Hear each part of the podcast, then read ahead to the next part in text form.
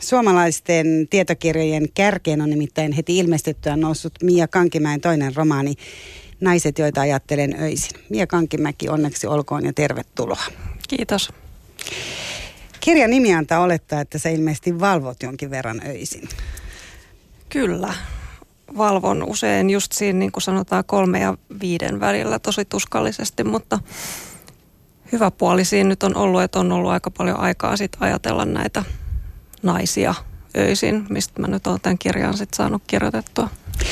Siis onko tämä semmoinen, niin kuin, että sä oot aina valvonut näin paljon niin lapsesta asti vai En, on? en. Kyllä se on vasta joskus tässä keski keski-ikäisenä nimenomaan tämä kauhea vaiva tullut elämään. Että tuntuu, että koko päivä on aina sitä, että pitäisi niin kuin valmistautua siihen iltaan, jotta, jotta saisi optimaalisesti nukuttua. Että kyllä sitä välillä miettii, että meneekö se elämä vähän hukkaa sille. Mutta nukahdatko illalla aikaisin? Sä tietysti Ää... tähtäät koko ajan siihen, niin kuin niin. sanoit, että koko päivä menee ja sitten... Kyllä mä menen yleensä aika ajoissa nukkua siinä 10-11 aikaa. Ja mielelläni niin kyllä sitä aamullakin herään aikaisin, mutta valitettavasti usein siinä välissä tulee niitä valvomistunteja sitten. No mitä, sit sä herät tosiaan silloin kolmen aikaan about yöllä ja, ja tota, ensin sä oot tietysti hädissä sit siitä, että oot herännyt ja sit... Sitten mä siinä kieriskelen. Ja missä vaiheessa nämä naiset alkaa tulla kuvaan? Öö, no ne tuli, alkoi tulla silloin aikoinaan ehkä, ehkä oli jotenkin sitten semmoinen enemmänkin ahdistunut omassa elämässä, että sitten sitä alkoi, mä aloin etsiä semmoisia itselleni inspiroivia esikuvallisia naisia, joita mä voisin siellä yön tunteena ajatella ja jotenkin saisi semmoista voimaa ja inspiraatiota. Että ne on usein semmoisia naisia, jotka on ehkä ää, omassa elämässään tehnyt jotain poikkeuksellisia ratkaisuja tai ollut jotenkin erityisen rohkeita tai energisiä, että semmoisia on, on hyvä niinä suden hetkinä ajatella. Niin ehkä vähän jo ennen sitä keski-ikää mä oon ymmärtänyt, että silloin sä jätit sun työsi. Sä olit siis kustannustoimittajana pitkään ja pidit työstäsi, mutta oli kuitenkin sen ristiriita sen välillä, että Joo. Mä olin, tota, olin varmaan kymmenen vuotta mainostoimittajana, mutta sitten 2010 mä sitten päätin, silloin totesin, että jotain muutosta täytyy elämään saada ja silloin mä sitten jäin vuorotteluvapaalle ja lähdin Japaniin ja lähdin etsimään tätä Seishonagonia, joka on Tyynön aluskirjan silloin 900-luvun Japanissa kirjoittanut ja siitä matkasta sitten kirjoitin ton tuon mun ensimmäisen kirjan asioita, jotka saavat sydämen lyömään nopeammin. Joka on muuten ihana kirja ja se on monen, mä tiedän, että se on monen varsinkin tämmöisen niin parikymppisen tytön semmoinen niin kuin Ai ykköskirja. Jaa. Että tota, siinä on varmaan joku semmoinen niin kuin nimenomaan se magia sieltä vanhasta ajasta ja kuitenkin se, että mm. se on mm. totta mm. tavalla. Mm. Ja sitten se on hirveän oma elämänkerrallinen, ehkä jopa oma elämänkerrallisempi mm. kuin tämä. Mm, voi se on olla, niin joo. viimeinen, että sä kirjoitat paljon siitä. Mutta mistä sä tämän, lähdetään nyt vielä sinne, että mennään sen verran niin kuin harppaus taaksepäin. Missä sä tämän Sein ja Tyynön aluskirjan sitten niin kuin kaivoit? Se ei varmaan kuitenkaan semmoinen, että sitä olisi mikään niin kuin kirjakerho tiputtanut postiluukusta. Niin, ei. Se oli silloin jo äh, 90-luvulla, kun mä opiskelin yleistä kirjallisuustiedettä. Mulla oli sivuaineena japanologia ja siellä Japanin kirjallisuuden historian kurssilla piti sitä kirjaa tai osia siitä kirjasta englanninkielisestä käännöksestä lukea ja mä silloin jo siihen ihastuin. Se oli musta jotenkin niin mielettömän sellainen moderni ja ajaton. Ja tota, siinä meni sitten niinku 15 vuotta. Mulla oli pitkään semmoinen ajatus, että mä jotain siitä Seishonagonista haluaisin tehdä tai kirjoittaa, mutta en oikein tiennyt mitä. Että sitten siinä joku 15 vuotta meni sitten ennen kuin mä vihdoin kekkasin, että niin kuin silloin aivan niin kuin absurdi idea, että vuorotteluvapaa ja lähden Japaniin ja en osaa Japania enkä tietenkään osaa lukea klassista Japania ja näin, että se oli vähän hullua, mutta ehkä sitten hulluja juttuja kannattaa joskus tehdä. Mm.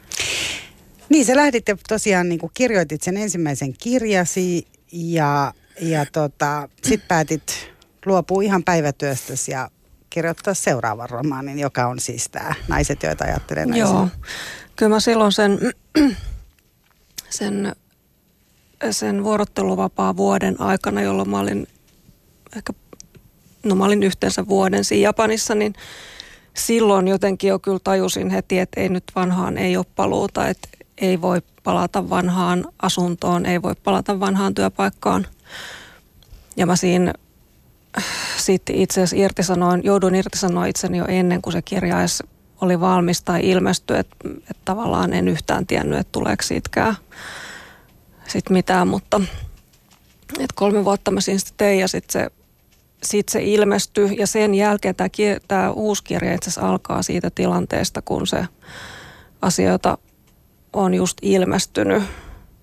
Ja olisi voinut ajatella, että sitten olisi ollut jotenkin niin kuin voimaansa tunnossa, mutta sen kirjan ilmestymisen jälkeen samana syksynä sitten matkustin Kiotoon kuukaudeksi ajatuksena miettiä, että mitä mä nyt sitten seuraavaksi teen. Ja, ja se oli jotenkin aika sellainen nollapisteet yhtäkkiä. En mä tiennytkään, että mitä mä nyt sitten teen. Että mä olin siinä vaiheessa, mä olin myynyt asuntoni ja mä olin irtisanoutunut sieltä työpaikastani ja ei edelleenkään tietysti ollut mitään niin kuin perhettä tai, tai parisuhteita tai lapsia ja et se, ei, mutta siis ei nyt, niin, niin. ei nyt ollut. Ymmärrän, se tulee tässä niin, tota- kirjassa tota, selkeästi esiin, mutta se on niin mahtavaa, että joku, ei tietenkään ollut mitään perhettä ei, tai ei, mutta se oli lapsia semmoinen... tai parisuhdetta. No ei ollut. Niin se oli jotenkin ihan semmoinen nollapiste, että mit, mitä nyt? Mutta sitten mä siellä Kiotossa maatessa, niin sitten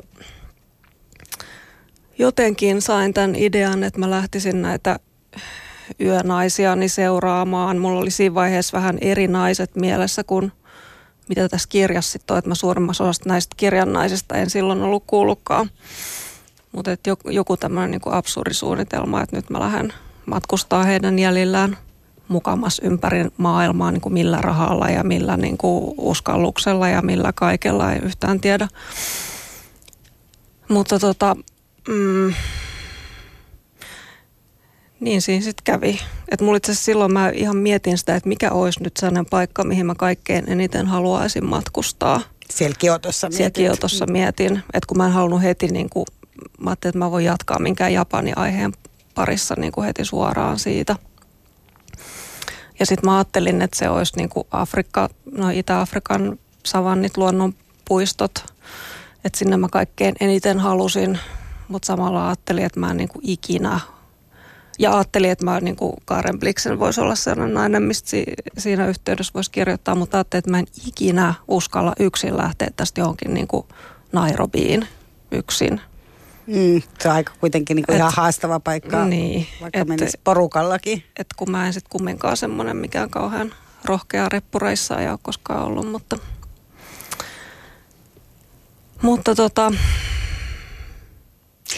mutta sit, sä kuitenkin niin kun, mä vielä sen sanon, että sä sait siitä ilmeisesti siitä Shei Shonagonista, joka oli sun ensimmäinen tämmöinen niin kuin tyynyn alusnainen, mm, voisiko, mm. voisiko näin sanoa, niin tota, sä sait kuitenkin sitä rohkeutta sit sen verran, että, että sä tosiaan sait sen kirjan kirjoitettua, se on mm kerroit paljon todella siinä niin kuin oma elämän kerralla, siis tosi rehellisesti mm, kerroit, mm. miltä tuntui öisin nousta ja mitä se elämä oli. Ja, mm. ja esiinnyt kuitenkin näissä molemmissa kirjoissa semmoisena sellaisena hahmona, joka ei ole niin kuin tavallaan, että jolle myös itse naureskelet aika paljon. Että niissähän on mm. molemmissa hirveästi sellaista niin kuin itseironiaa, mm. että kun sä haet tätä rohkeutta näiltä muilta naisilta, niin sä et itse välttämättä pidä itseäsi esimerkiksi kovin rohkeana. Mm, en, en todellakaan. Et senhän takia mä heiltä sitä rohkeutta haen. Näin mä... Että on aina just tämmöinen suutarin lapsilla ei ole kenkiä tyyppinen, että mä kirjoitan näistä naisista, jotta mä saisin heistä niitä ominaisuuksia itselleni, mitä mulla ei ole. Sä oot sitä mieltä, että se ei ole sun mielestä rohkeata esimerkiksi se, että sä lähdit sinne Tansaniaan tämän Ollin ja Flotean kotiin tuntematta tätä, Olli oli biologi eikä joo, näin? Joo. Että sä lähdit tuntemattomien ihmisten luokse tai olit siellä safarilla kaksi viikkoa mm. tämän. No on se varmaan sitten loppujen lopuksi, mutta ehkä mä olen niin kuin, mm, ehkä mulla on ollut se ajatusvirhe, että mä oon ajatellut, että kun mä pelkään niin paljon koko ajan, mm niin kuin lähtemistä, mutta mä nyt on silti lähtenyt. Että ehkä, niin kuin, ehkä se pitääkin ajatella silleen, että se... rohkeus ei tarkoita sitä pelon puutetta, vaan tavallaan sitä, että ehkä siitä pelosta huolimatta sitten jotenkin kuitenkin kykenee lähteä. Mm. En mä tiedä.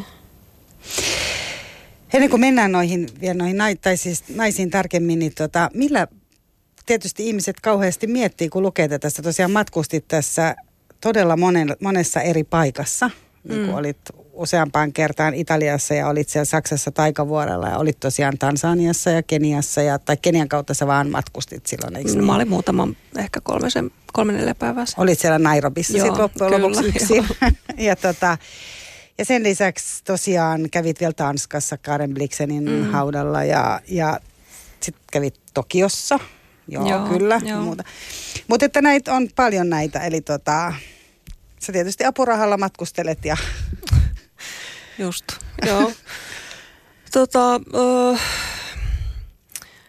mitä, mitä sä nyt kysyt, että millä, Eli millä tarvitset, rahalla että ne, näille ei varmasti, mä, niin kuin tavallaan, että sun tarvii varmaan tehdä todella paljon uhrauksia, jotta sä pystyt, niin kuin nämä sun joo. kirjan naisetkin, jotta sä pystyt... No joo, siis kyllähän mä silloin tähän ryhtyessä, niin mä myin sen silloisen kaksion ja asun nykyään semmoisessa koirankopin kokoisessa yksiössä, missä mä en ole edes opiskeluaikaan asunut niin pienessä asunnossa. Ja silloin nyt myin au, joka mulla silloin nyt jostain syystä sitten vielä oli, kun asuin vähän kauempana. Ja, ja tietysti niin kuin elän ihan hirveän niukasti nykyään, että eipä tule käyty ravintola illallisilla eikä soppailtua eikä sisustettua kotia, että kyllä mä tosi niukasti elän, mutta sitten ja noin matkoillakin sitten, että mä niin kuin aina tavallaan matkustan niin kuin pidemmäksi aikaa jonnekin, yleensä aina.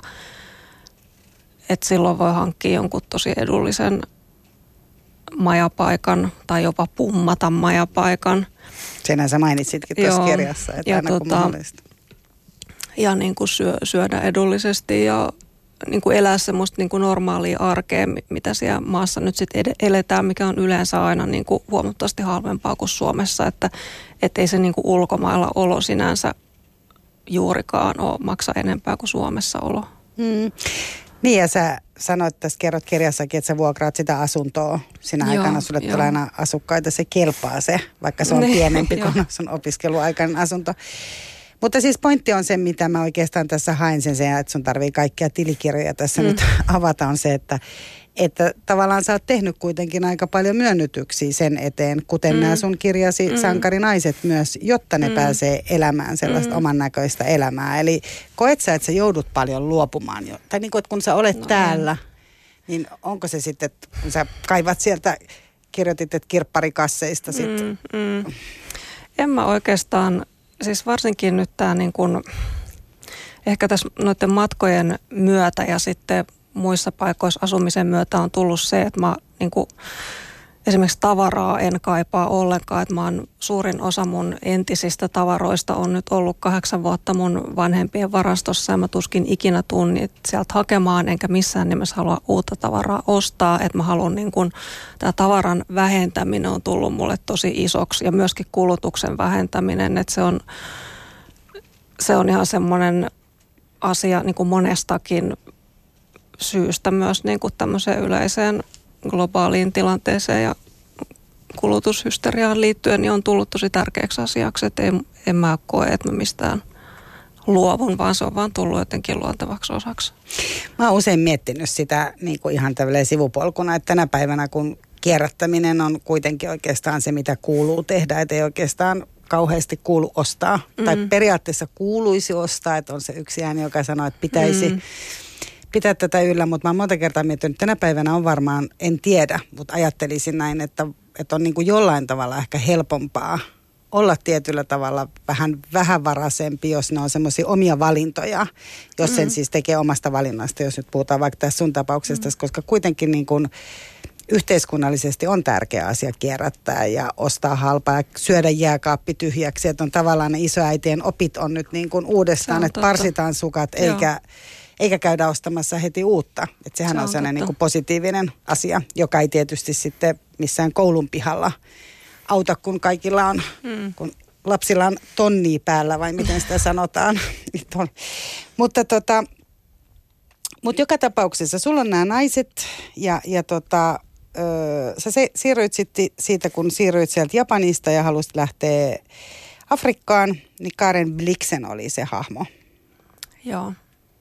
Se ihminen, ketä sä rupesit miettimään öisin. Meidän, meidän Karen Blixen, joka näyttäytyy monille meistä semmoisissa vaaleissa vaatteissa, hat, iso hattu päässä, kauniina siellä savanneilla Robert Redford, Redfordin eli Dennis, oliko se Dennis Finch Hattonin Joo. kanssa.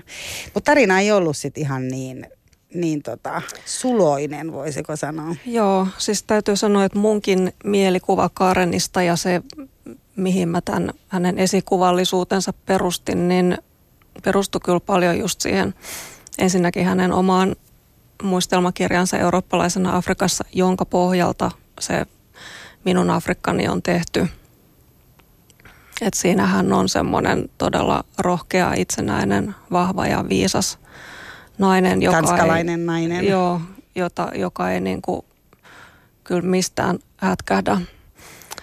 Mutta sitten kun mä aloin sit lukea tietysti no elämänkertoja ja sitten varsinkin hänen kirjeitään Afrikasta, niin sieltä kyllä paljastuu joku ihan, ihan toinen henkilö, joka oli tosi, no ihan niin kuin kaikki muutkin oli tosi yksinäinen, pelokas, sairasteli ihan todella paljon. Oli masennusta, paniikkihäiriötä, tietysti syfilis ja, ja kaikki nämä. Ja että hän oli tosi niin kuin epätoivoinen ja sitten vielä varsinkin se sitten hänen suhteensa Dennis Finchatoni, josta mä olin ajatellut, että se oli semmoinen niin kuin kahden itsenäisen ihmisen semmoinen rinnakkaisliitto, niin sitten hän olikin itse asiassa todella todella niin kuin ripustautunut siihen. Denisia oli aina aivan niin kuin maansa myynyt, kun joutui olemaan yksin ja että ihan hirveän riippuvainen siitä, siitä suhteesta, että se tavallaan se muuttui ihan tyystin se mun mielikuva. Mielikuva kyllä. No miten sitten tavallaan, kun tämmöinen öinen sankari niin kuin tavallaan menetti sitten sen hohtonsa, miltä se sit, mm. sitä kuitenkin tämä kaikki tavallaan tässä toisessa kirjassa niin kuin lähtee mm. liikkeelle? Tuntuuko että sä menetit sitten jonkinlaisen No joo, sankan? kyllä mä olin, mä olin vähän niin kuin vihanen, että mitä tämä tämmöinen meininki nyt on, että eihän nyt niinku tollanen pitänyt olla ja mä oon sinne niinku Afrikkaan matkustanut. Toinen on onnellinen aina vaan, kun se mies on siellä lähettynyt, koska niin, sehän tuli. Niin, ja, ja sä olit siellä. Hän, hän vaan itkeskelee siellä sängyn pohjalla, että ei tämä nyt käy. Niin.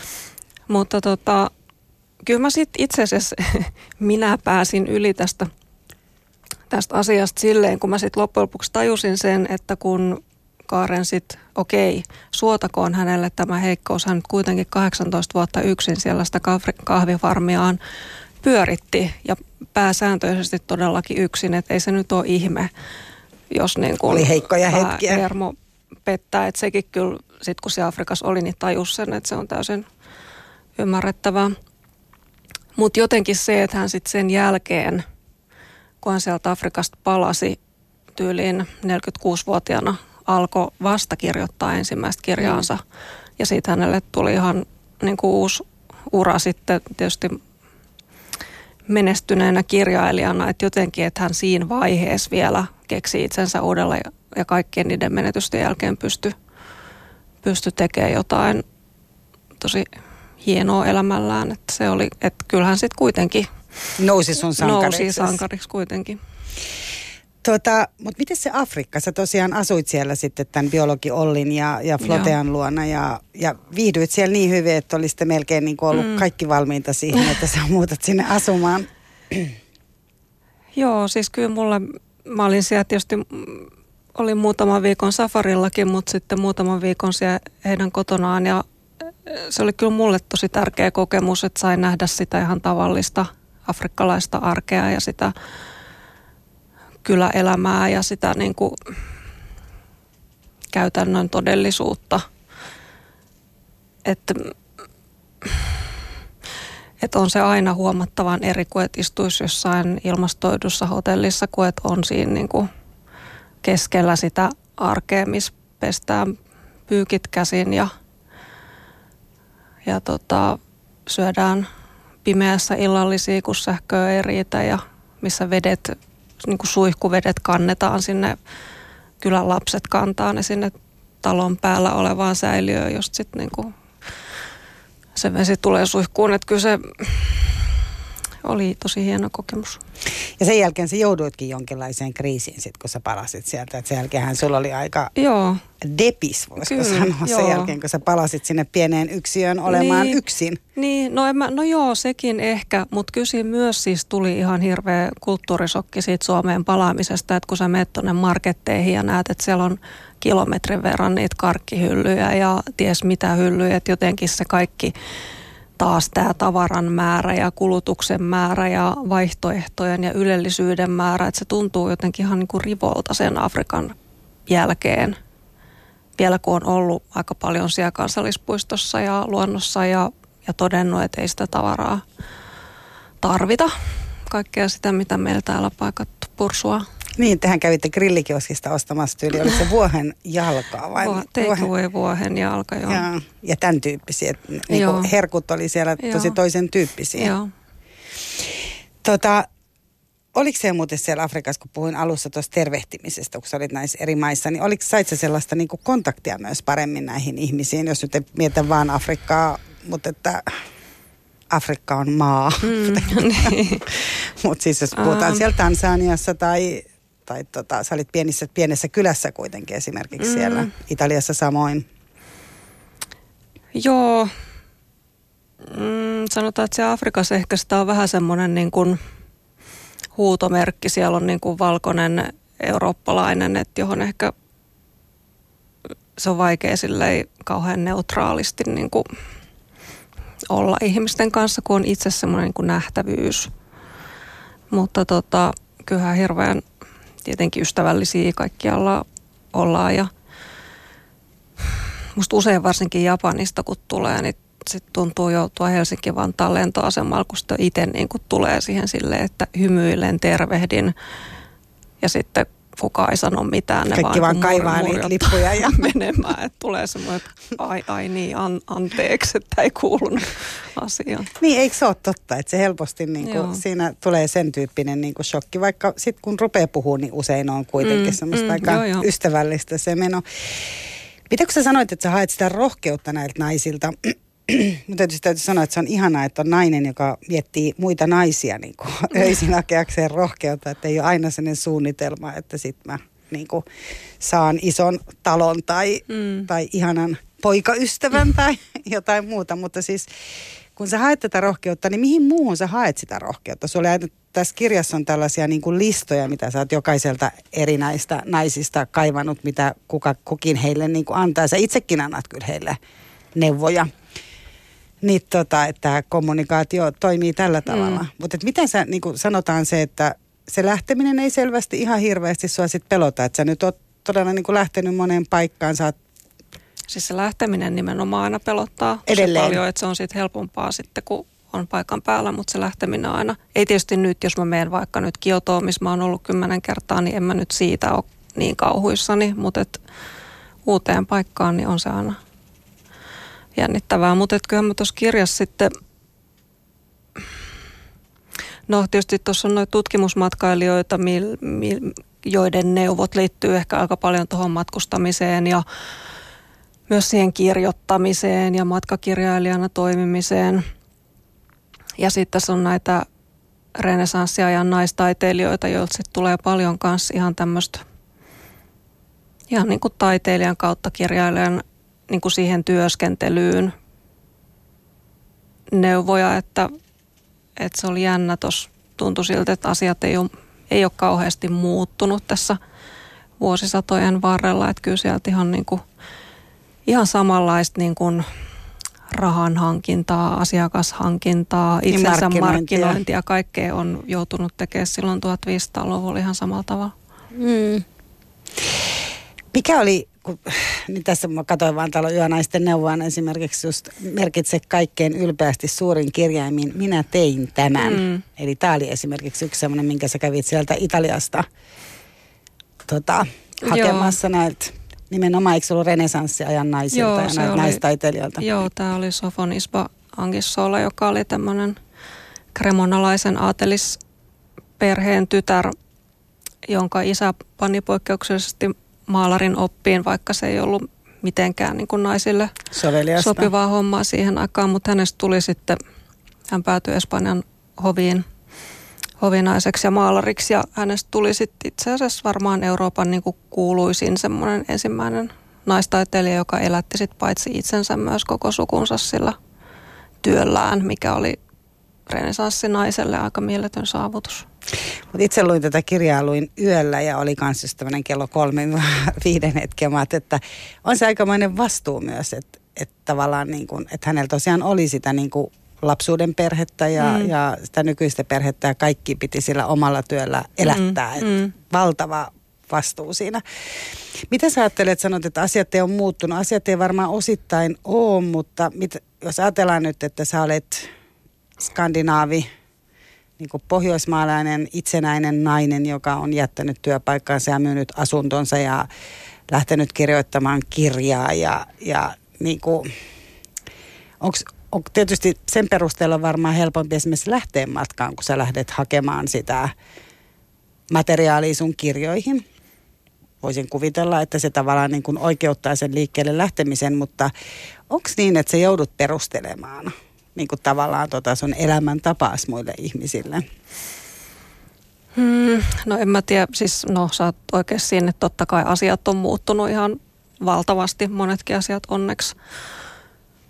Mutta kyllä silloin aluksi ehkä vähän jouduin, mutta kyllä siinä niin kuin ehkä eniten on sitä, että joutuu itselleen perustelemaan, että jossain takaraivossa on sitten kuitenkin semmoinen, tai en tiedä onko enää, mutta on, oli silloin aluksi ja on pitkään ollut semmoinen ajatus, että miten tätä elämää pitää elää ja minkälaiset asiat pitää tehdä ja miten nyt on niin kuin tässä tunnollisesti ja kilttinä tyttönä niin kuin etenee ja tekee oikein ja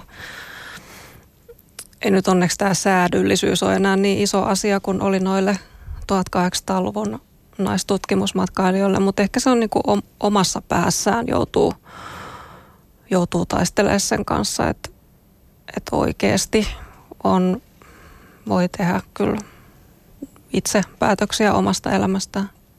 Mutta ajatteletko sitä, että ne niin vaatimukset, mitkä on siellä omassa päässä, on jotenkin sellaisia, pitää olla niin kuin perhe ja parisuhde ja mm. omistusasunto ja, ja pitää elää ekologisesti ja pitää tiedätkö, niin kuin mennä nukkumaan kello 10 niin. vai mi, mitä, niin kuin on, onko ne niitä sääntöjä, mitä sä... Niin, kyllä varmaan silloin aluksi tai silloin, kun mä oon alun perin lähtenyt, niin varmaan just tämä niin kuin perhe, parisuhde, asunto, kesämökki, auto, siis tämmöinen niin kuin tietty infrastruktuuri, se on, se on kuitenkin tosi iso normi. Että et sitten kun sun ympärillä kaikki ihmiset rupeaa elämään nyt vaikka lapsiperhe-elämää, niin, niin kyllä siinä on semmoinen olo, että mut mitäs mä nyt sitten teen. Että kyllä sen, kyllä mä niin, luulen, mikä se mun elämän tarko- niin, tarkoitatko se sitä, niin, että mikä se... että mikä se mun, mun merkitys on, mitä mä omalla elämälläni teen. Että kyllä mä luulen, että se jokainen joutuu käymään jollain tavalla läpi. Mutta senkö sä ajattelet, että se on nyt tavallaan niin kuin mennyt ohi, että nyt sä oot semmoisessa vaiheessa, että sä voit Isabellalle sanoa, että hänen kannattaisi jäädä silmäpuoli Jimin luokse niin. vuorille. niin kuin eli tavallaan, että jos kohtaa rakkauden niin. siellä, vaikka hän olisikin masentunut tai niin. maanisdepressiivinen, niin sinne kannattaa jäädä. Eli onko sinulla tullut semmoinen, ajattelet sä, että se rohkeus on tullut nyt, että näitä mä pystyn tekemään ja sä pystyt luottaa itsessäsi mm. siihen? Joo, siis kyllä, mä, kyllä siis tämän kirjan myötä on tullut se, että mä tavallaan jotenkin ehkä sit uskallan tehdä omat valintani tai jotain. Vaikka joku niitä kritisoiskin. Niin. No mitäs muuta sä sait? Mitä, mitä muita niin kun ohjeita sä sait nyt itselle? Mitä sä voit meillekin jakaa? Mekin kaivataan rohkeutta. Sustahan tulee nyt niin meidän monen sankarinainen sit, koska sä oot ihan samalla tavalla uskaltanut lähteä, kun nämä naiset täällä kulkee mm. sitä sun omaa polkuas. Tuolla on yksi semmoinen, mikä mun mielestä toistuu aika usein. Tämä on ihan perus, se taitaa olla tuo just Sofonisba Angissolan kohdalla, että jos tiedät mitä haluat tehdä, niin tee se. Se liittyy nyt ehkä just tähän, mistä äsken puhuttiin, että no ensinnäkin on tietysti, joskus on vaikea tietää, mitä ylipäänsä haluaa.